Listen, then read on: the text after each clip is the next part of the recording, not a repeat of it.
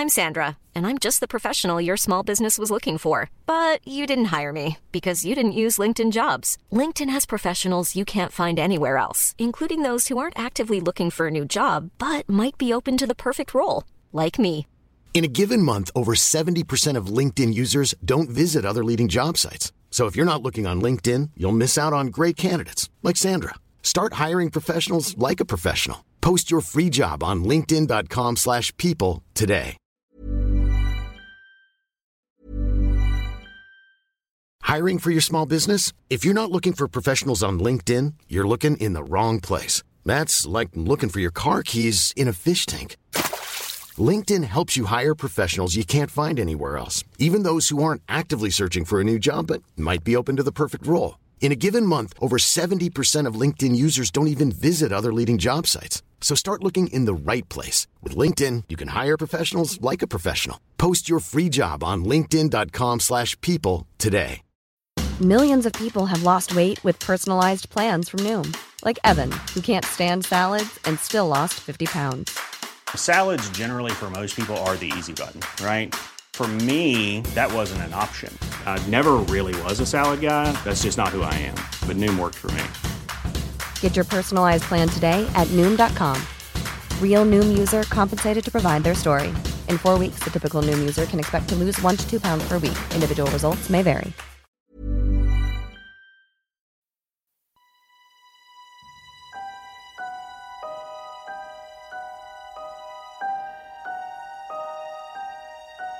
Aparisyon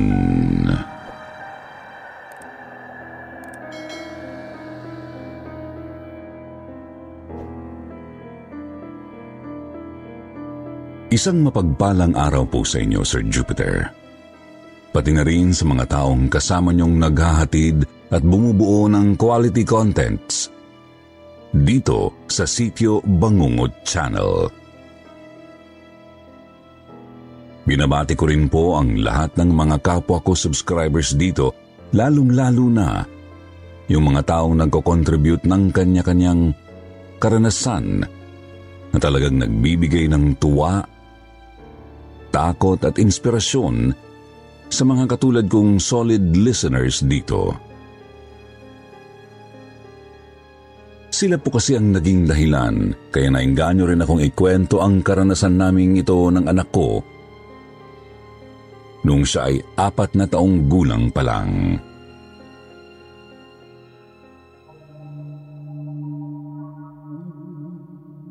Ako nga po pala si Gretchen, 33 years old mula Tacloban City. Isa po akong single mom. Maaga po kasi akong nabiyuda sa mister kong si Carlo dahil sa isang hindi inaasahang aksidenteng nangyari sa kanya habang nasa duty siya noon bilang lineman sa isang telecom company. Magtatatlong taon po matapos mangyari ang bagyong Yolanda. Magmula po nang mawala ang asawa ko ay ako na ang mag-isang nagtaguyod sa nag-iisa naming anak noon na itago na lang po sana ninyo sa pangalang CJ. Si CJ po ay isang matalinong bata. Manang-mana sa tatay niya. Lalo na sa pagiging bibo niya at masayahin. Kamukhang kamukha rin po siya ng mister ko. Kaya kahit pa paano po, sa tuwing tinitingnan ko ang anak ko, ay medyo nababawasan naman po ang pangungulila ko kay Carlo. Pero siyempre kung minsan ay hindi ko pa rin po maiwasang mamiss ang asawa ko na halos pitong taon ko rin namang naging boyfriend bago ko siya napangasawa. Lalo na sa mga panahong nagkakaroon ako ng problema. O di kaya'y nagkakasakit ang isa sa amin ng anak ko. Maalaga po kasing padre di pamilya si Carlo, Sir Jupiter. Naaalala ko nga noon na tuwing nagkakasakit kami ni CJ ay binabandayan niya kami magdamag.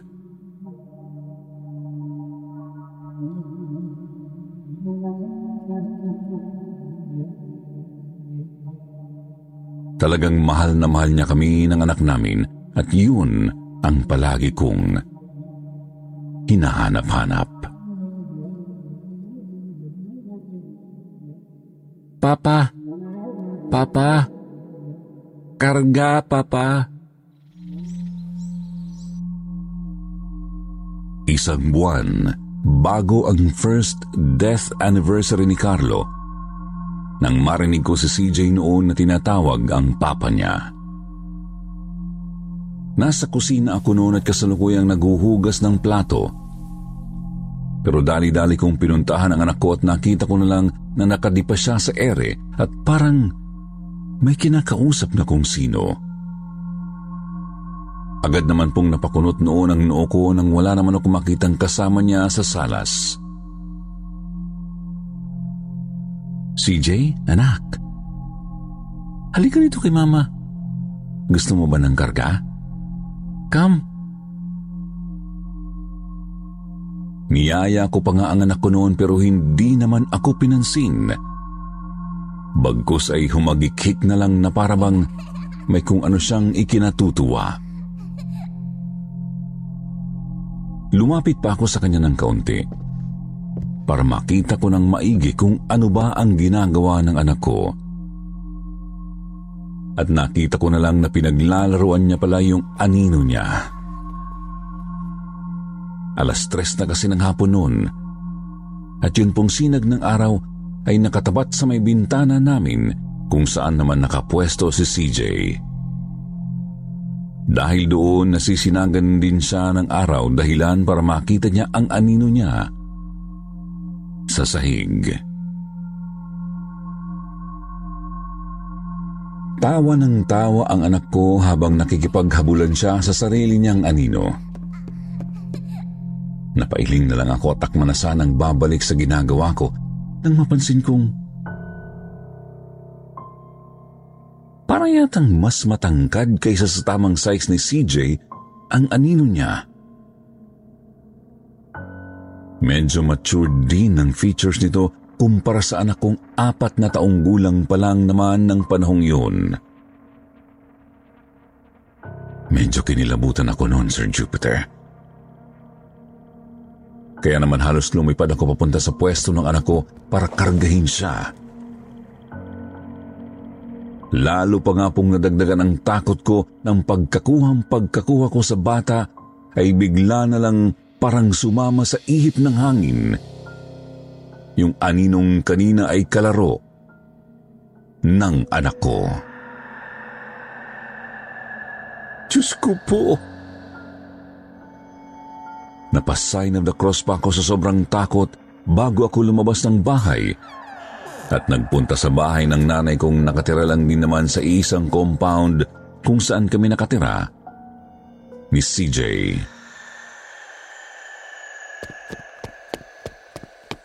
Gretchen, ano't parang hinabol ka dyan ng sampung kabayo?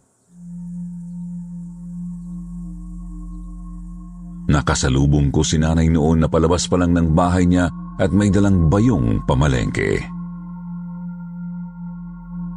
Naluluha at hinahapo naman akong sumagot sa kanya agad.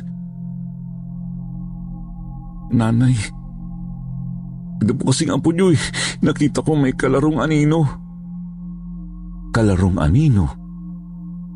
Teka, baka naman mamalikmata ka lang anak, di kaya lalipasan ka lang ng gutom? Nanay, hindi ho, no. Kitang-kita ko talaga. Nakita ko pa ngang sumama sa hangin yung anino eh.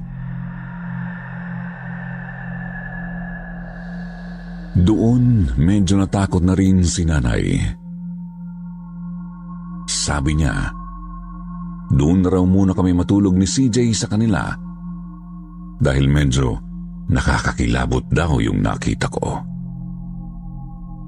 Eksakto namang nasa kalagitnaan kami ng kwentuhan ni nanay, biglang napadaan yung kumari niyang tawagin na lang nating Aling Marites.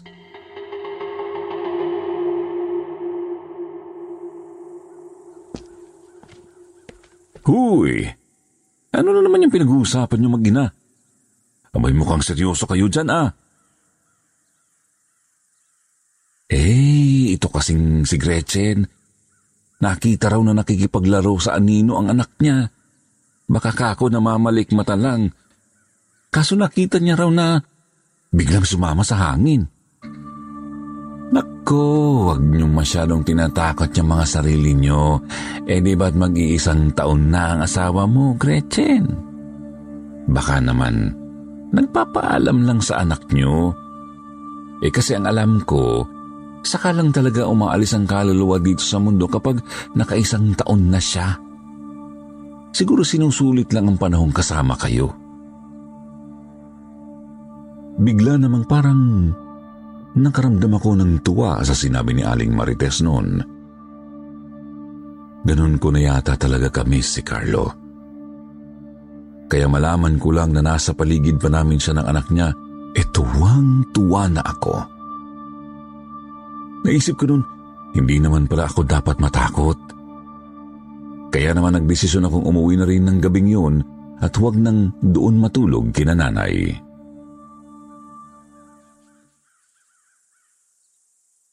Ilang araw din akong abang na abang sa muling pagpapakita ng anino kay CJ. Umaasa akong makikita ko rin kasi ang asawa ko kahit pa anino lang niya. Hindi naman po ako ng bigo, Sir Jupiter, dahil pagkalipas lang ng dalawang araw, nakita ko na naman ang anak kong mag-isang naglalaro sa harapan ng bahay namin Pagkatapos ay tumatawa na naman siya.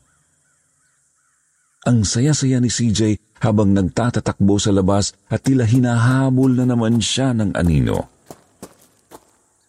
Pero sa pagkakataon pong yun, hindi ko na sila inistorbo pa. Nakangiti na lang akong nanood sa pakikipaglaro ng anak ko sa papa niya. Anak, Anong oras na nga? Bigla naman akong napalingon sa likod ko. Si nanay pala. May dala na naman siyang bayong dahil pupunta siyang palengke. Alas tres na ho, nay. Oh, tamang-tama lang yan. Dadaanan ko pa kasi ang tatay mo. Nagpapadala ng merienda sa talyer. Eh ikaw, may pabibili ka ba? Umiling na lang ako bilang sagot. Pagkatapos, umalis na si nanay. Noong bumaling ulit ako kay CJ, eh, tapos na pala siyang maglaro. Wala na rin sa tabi niya yung anino. Nagpasya na akong ipasok siya sa bahay para makapagmerienda na rin siya. Tapos ako naman, pagsisimula na rin kumilos sa bahay. Maaga talaga akong nagsisimula dahil ng mga panahon pong yun ay nagtatrabaho rin naman ako sa gabi. Isa po akong call center agent noon. Tapos full-time mom pa ako sa anak ko. Medyo mahal kasi ang bayad sa yaya, kaya ayokong kumuha. Isa pa, kaya ko naman eh. Maya-maya nagpunta ako sa kusina para sana makapaghugas na ako ng plato. Pero medyo nagulat ako nang makita kong may nakatayong anino doon sa may likod ng pintuan. Medyo madilim sa parting yun ng kusina. Pero naaaninag ko pa rin yun dahil masyado siyang maitim. Nang mga sandaling yun, hindi naman ako natakot. Ang totoo nga medyo natuwa pa ako. Dahil iniisip kong baka nagpapapansin lang sa akin ng asawa ko. Kaya nagpatuloy na ako sa paglalakad at nagsimula na akong maghugas ng plato. Habang ginagawa ko yun, Sir Jupiter, ramdam ko na nakatayo lang doon sa pwesto niya yung anino. Parang pinapanood niya ako. Pero wala lang sa akin. Sa sobrang pangungulila ko kay Carlo, sapat na sa akin na maramdaman ko lang ang presensya niya. Gusto ko yung nasa paligid lang siya Dahil sa ganong paraan, napifeel kong parang kasama pa rin namin siya ng anak niya. Nagpatuloy po ang ganong routine sa buhay naming magina. Sa loob ng halos dalawang linggo, tuwing alas tres ng hapon, makikita kong nilalaro ng anino si CJ. Pagkatapos bigla na itong tatayo sa isang sulok at pagmamasdan ang bawat kilos at galaw ko. Hinahayaan ko lang. Natutuwa rin ako. Ilang linggo na lang naman kako eh, pagkatapos tuluyan na kaming iiwan ni Carlo para makatawid siya sa kabilang buhay.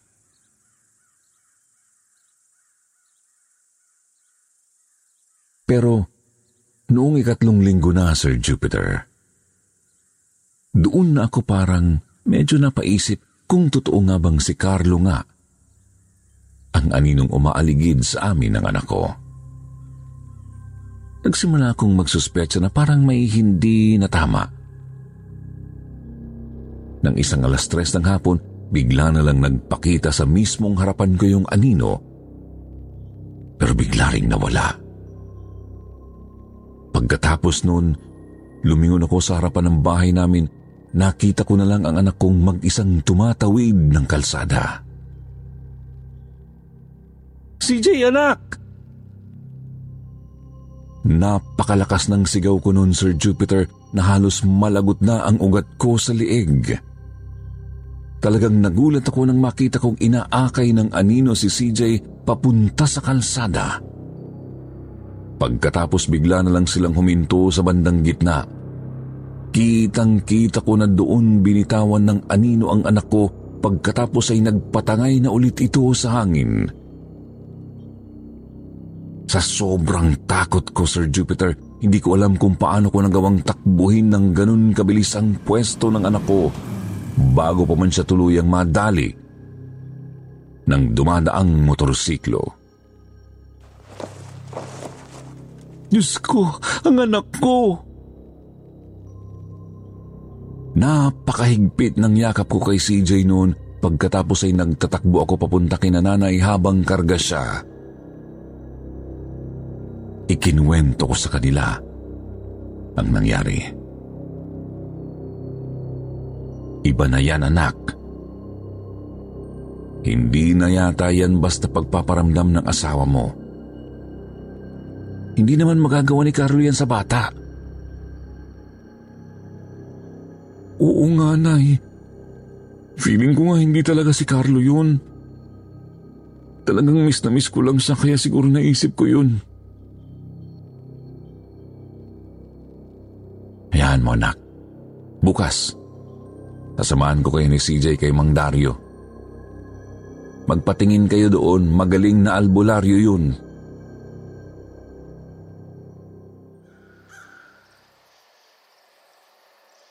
Kinagabihan po noon, Sir Jupiter, sa kalagitnaan ng pagtulog namin ni CJ sa dating kwarto ko noong dalaga pa ako. Bigla na lang pong nagising ang diwa ko. Naramdaman ko kasi na parang may humahaplos sa buhok ko tulad ng ginagawa sa akin ni Carlo noon kapag masama ang pakiramdam ko.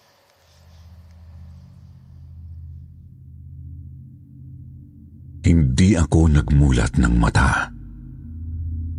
Nang sandaling yun po, nakumpirma ko na talagang hindi nga si Carlo yung aparisyong nagpapakita at nagpaparamdam sa akin ng anak ko. Hindi nga siya ang asawa ko. Kilala ko po si Carlo. Kilalang kilala ko ang paraan niya ng paghagod sa buhok ko dahil isa yun sa pinakapaborito kong ginagawa niya sa akin. Sinubukan po siyang kopyahin ng aparisyong yun. Pero hinding-hindi nito makokopya ang pagmamahal na kasama sa ipinararamdam sa akin ni Carlo sa tuwing gagawin niya yon sa amin ng anak niya. Isa pa, Kahit kailan po ay hindi naman nagpahaba ng kuko si Carlo. Malinis kasi ang asawa kong yun. Maarte sa katawan, pero yung humahaplos sa buhok ko ng gabing yun.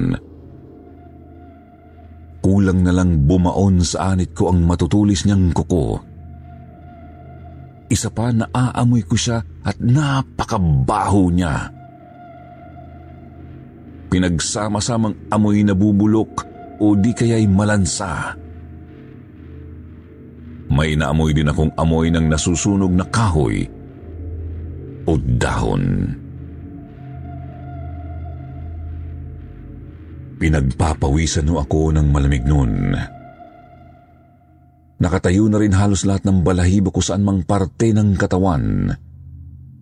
Nangingilabot ako, natatakot ako. Napakalakas na rin ang tibok ng puso ko lalo na nang maramdaman kong parang lumundo ang kaliwang bahagi ng kinahihigaan kong kutson na parang may kung sinong tumabi sa amin ni CJ sa higaan. Talagang nagtatayuan na po ang mga balahibo ko noon sa Jupiter.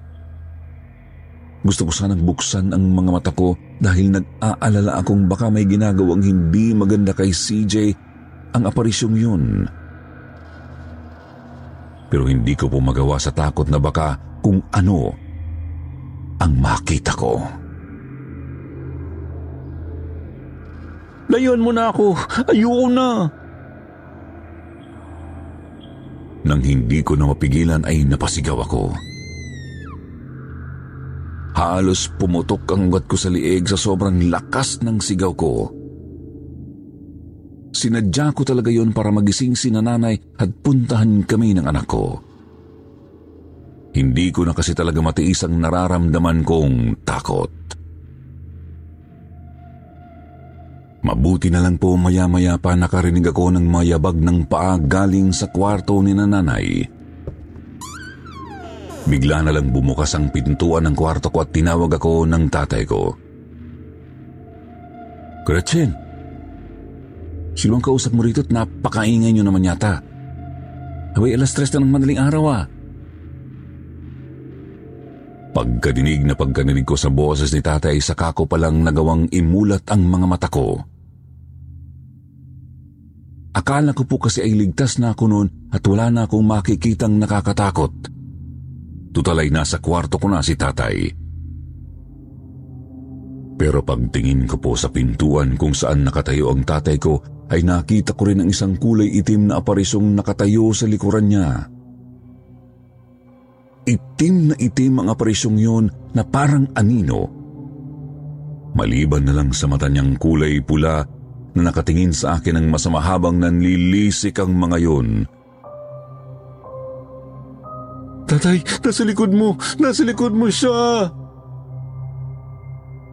Ano ka mo? Sino? Gretchen, anak, ano bang nangyayari sa'yo? Bakit ka nagkakaganyan?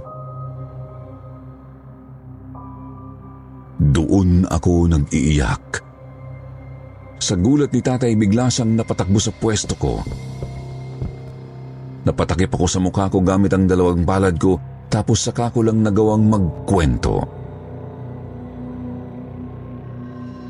Alalang-alala si tatay at nanay noon na umabot pa sa puntong hindi na namin nagawa pang bumalik sa tulog hanggang sa sumikat na ang araw.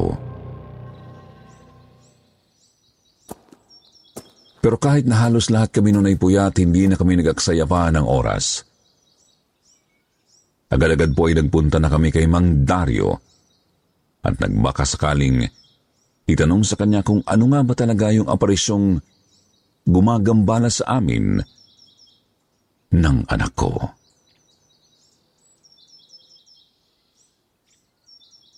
Eksaktong eksakto lang ang naging pagpunta niyo rito, Iha. Hindi pa gaanong nakukuha ng aparisyong yun ang loob ng anak mo.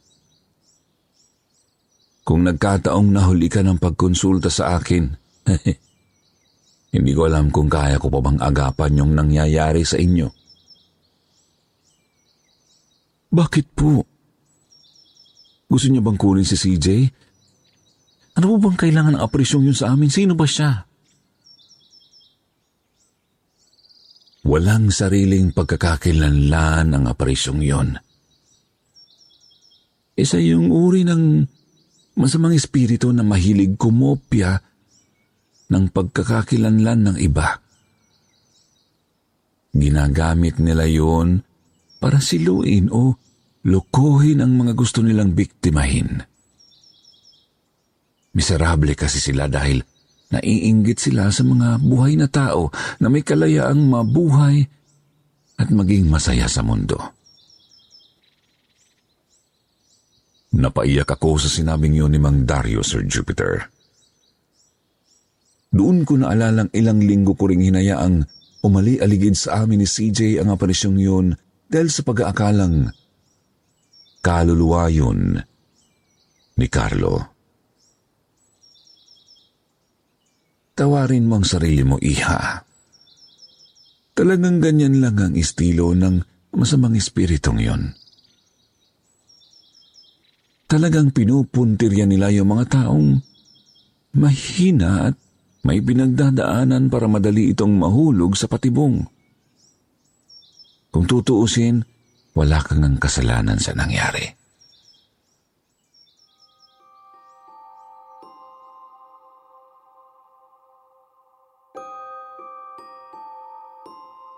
Pero kahit na ano pang sabihin sa akin noon ni Mang Dario Sir Jupiter, hindi pa rin ako kumbinsido. Pakiramdam ko, kasalanan ko talaga kaya muntik nang mapahamak ang anak ko. Pakiramdam ko naging pabaya akong ina sa sobrang pangungulila ko kay Carlo. Kung hindi po dahil sa akin, hindi sana naging matagal sa buhay namin ang aparisyong yun kung hindi dahil sa kahinaan ko. Hindi sana ito nakalapit kay CJ.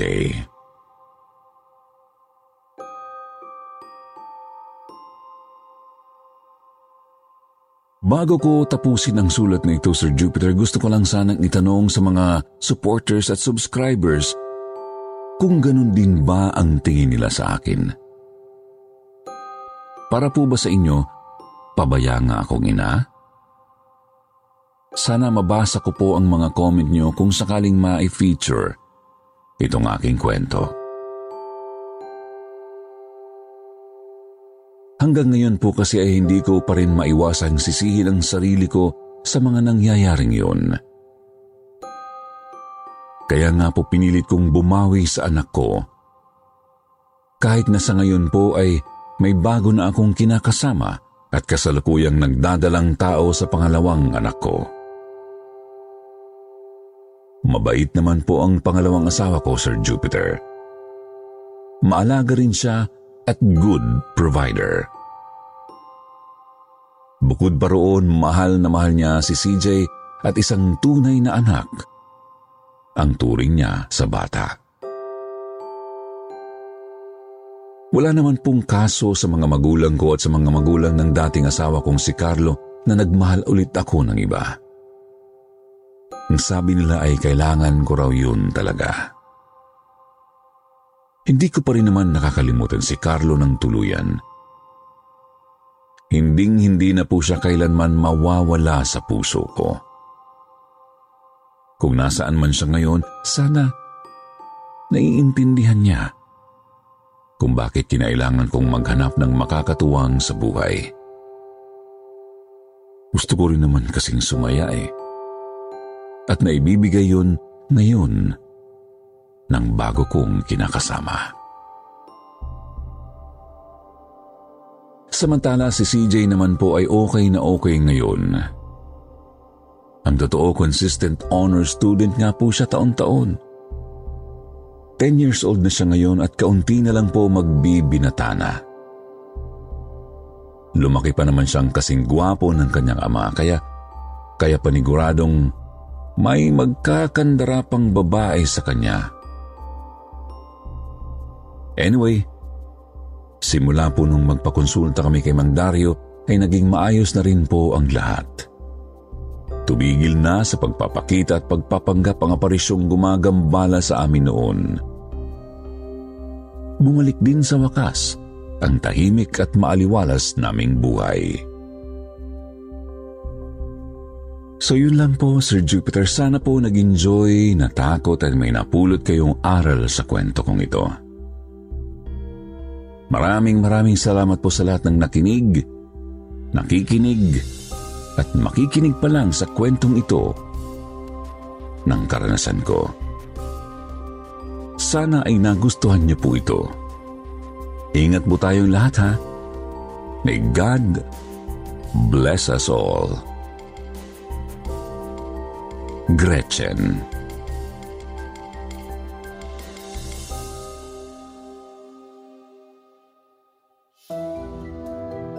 At ngayon, ito naman ang paborito niyong portion. Shout out! Going out to Aiza Ansale, Peter Anzale, Zenzen Kumaki, Ray Batcheripozan, Rosel Vergara ng Pulilan, Bulacan. Shout out din kay Jovita de los Reyes, Kurab Stories, Chestark, Au Marie, at kay Ana Carmen Lingaw-Lingaw.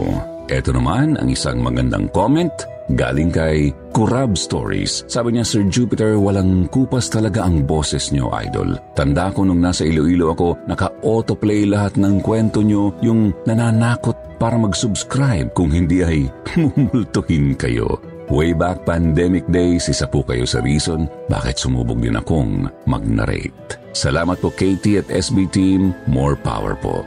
At sa hindi po mga nabanggit, huwag pong mag-alala, may susunod pa po. Huwag niyo pong kalimutang mag-reply sa comment para ma-shoutout ang pangalan niyo. Muli po mula sa bumubuo ng Sityo Bangungot. Ito ang inyong lingkod, Jupiter.